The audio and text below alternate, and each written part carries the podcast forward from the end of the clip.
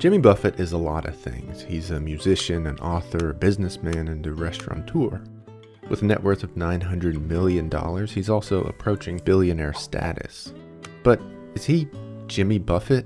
I mean, what do you think of when you hear Jimmy Buffett? Island hopping, margaritas on a beach, and swinging in a hammock?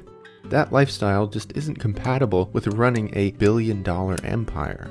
Indeed, by Buffett's own admission, he's a workaholic. So, is James William Buffett really Jimmy Buffett? Or is it all just a carefully crafted image? James William Buffett was born on Christmas Day 1946 in Pascagoula, Mississippi. Buffett described Pascagoula as a small provincial town with strong ties to the ocean. It was a town of haves and have nots. Well to do Southerners lived in oceanside homes, while sailors, shrimpers, and boat mechanics took up residence in ramshackle shotgun shacks.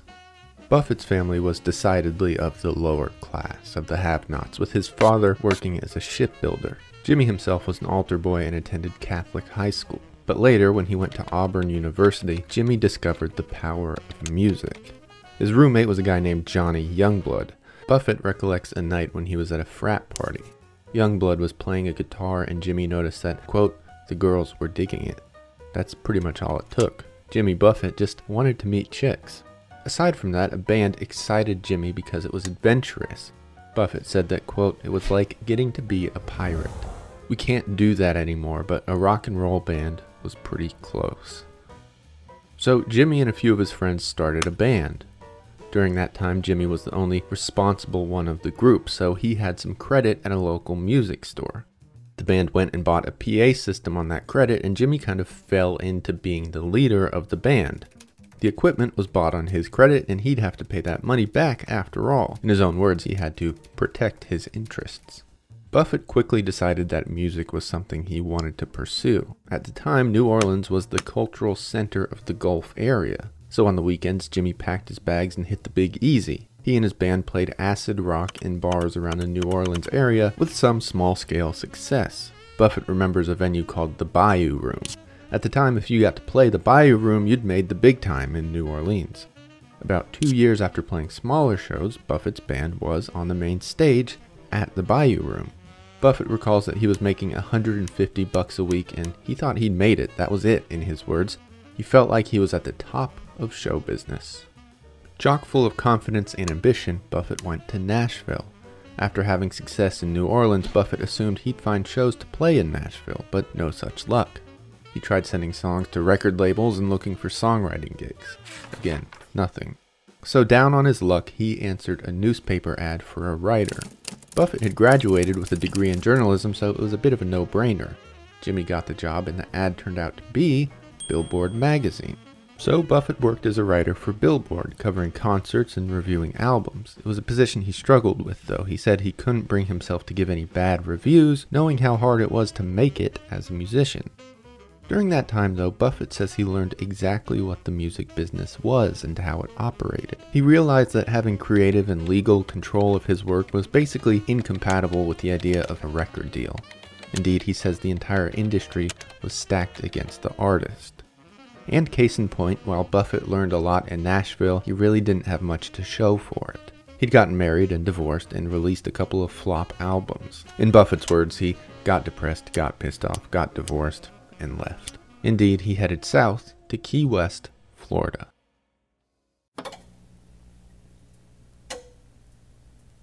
Today, Key West is a hub for tourism and wealthy retirees. But in the 60s and 70s, Key West was a little known outpost for smugglers, fishermen, and all kinds of ne'er do wells. As a bohemian 20 something with nothing but a guitar to his name, Buffett fit right in. He got a job on a fishing boat and then would play his guitar in cocktail bars at night. By his own admission, Buffett also made money smuggling marijuana through the Florida Keys at the time. This is an activity he would later deny, but who really knows? In any case, this is where the Jimmy Buffett of today got its start. At this point, his songs were about his real life. He wrote about hanging out on boats and drinking on beaches, things he was doing on a day to day basis. James William Buffett was very much Jimmy Buffett. Having found himself as an artist and a songwriter, Jimmy traveled around the region playing shows and developing something of a fan base in the southeast. Off the back of his regional popularity, Jimmy signed to Dunhill Records. Through the label, he put out the album A White Sport Coat and a Pink Crustacean in 1973. This was undoubtedly his breakthrough album, and it contained several of what later became Buffett's most popular songs. Buffett followed this with Living and Dying in Three Fourths Time, an album that earned Buffett his first Billboard Top 40 single with Come Monday. He was clearly on the road to stardom, and he bought a sailboat and spent most of his time cruising around the Caribbean, indulging in speed, booze, weed, and anything else that seemed like a good time. These were more or less the quintessential Jimmy Buffett years. And with the 1977 release of Changes in Latitudes, Changes in Attitudes, he arrived in earnest. That album and its single, Margaritaville, took Buffett from cult favorite to absolute hitmaker. Of course, with rockstar status came rockstar life. During this time, Buffett and his band, the Coral Reefers, were living in the fast lane. There are tales of rampant cocaine use, sex clubs, LSD laced fruit punch, and a whole lot more in Buffett's day to day life. Buffett became good friends with Hunter S. Thompson. He recalls afternoons spent with firearms and chemicals. Buffett would later recall that he was lucky to make it out of these years alive. The album took Buffett away from the bohemian Key West lifestyle, which is ironic because its subject matter is the most Key West of his releases. It tells of Buffett's struggles as a songwriter, working only to make ends meet and cover boat repairs. It paints a really colorful picture of Key West at the time, a lazy, quiet beach town populated by criminals, outcasts, and artists. Over the coming years, Buffett would simmer down, though. His business ventures, more on those later, would take off in a major way. He abandoned the rock star life, reunited with his wife, and went down a path of huge commercial success. Despite that, he did have a few run ins with police. In 1996, his seaplane, Hemisphere Dancer, was shot at by Jamaican police. They believed him to be smuggling weed. He was not, and the Jamaican government later apologized to Buffett for the incident. Then in 2001, Buffett was detained at a St. Tropez airport for allegedly carrying 100 pills of ecstasy.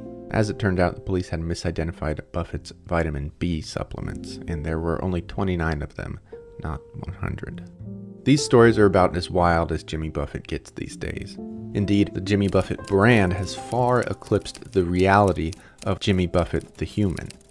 So, how did he turn Margaritaville the song into Margaritaville the empire?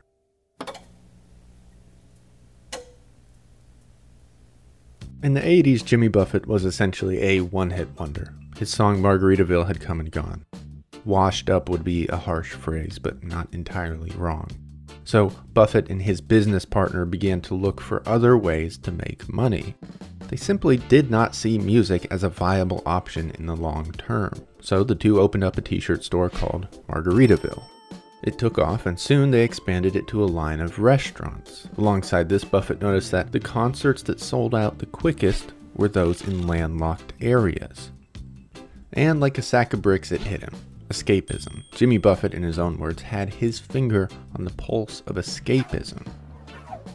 So he gave the people what they wanted Margaritaville Margarita Mix, Margaritaville Salt Shakers, Margaritaville Clocks, a Margaritaville XM radio station, Landshark Lager by Margaritaville Brewing Company, Margaritaville at Sea Cruise Lines, Margaritaville Resorts, and of course, Latitude Margaritaville, a senior living community in Daytona Beach.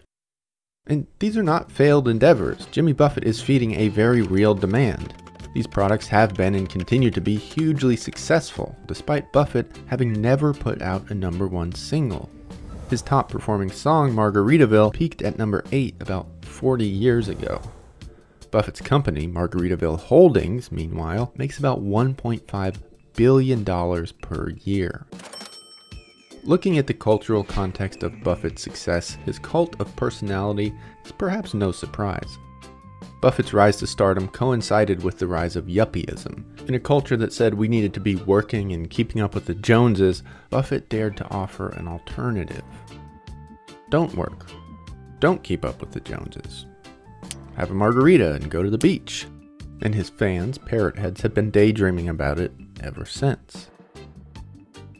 So is Jimmy Buffett just a fraud? Is he just some rich guy selling a dream and an image? Well, the fact is that Jimmy Buffett of the 1970s is no more. He's 71 now, and his days of island hopping, guzzling margaritas in the Keys, and indulging in drug use are long gone. But they were once very much a reality. And Buffett was not born into any special wealth or circumstances. His success is squarely his own doing for the most part. He was raised in the same world that most of us were.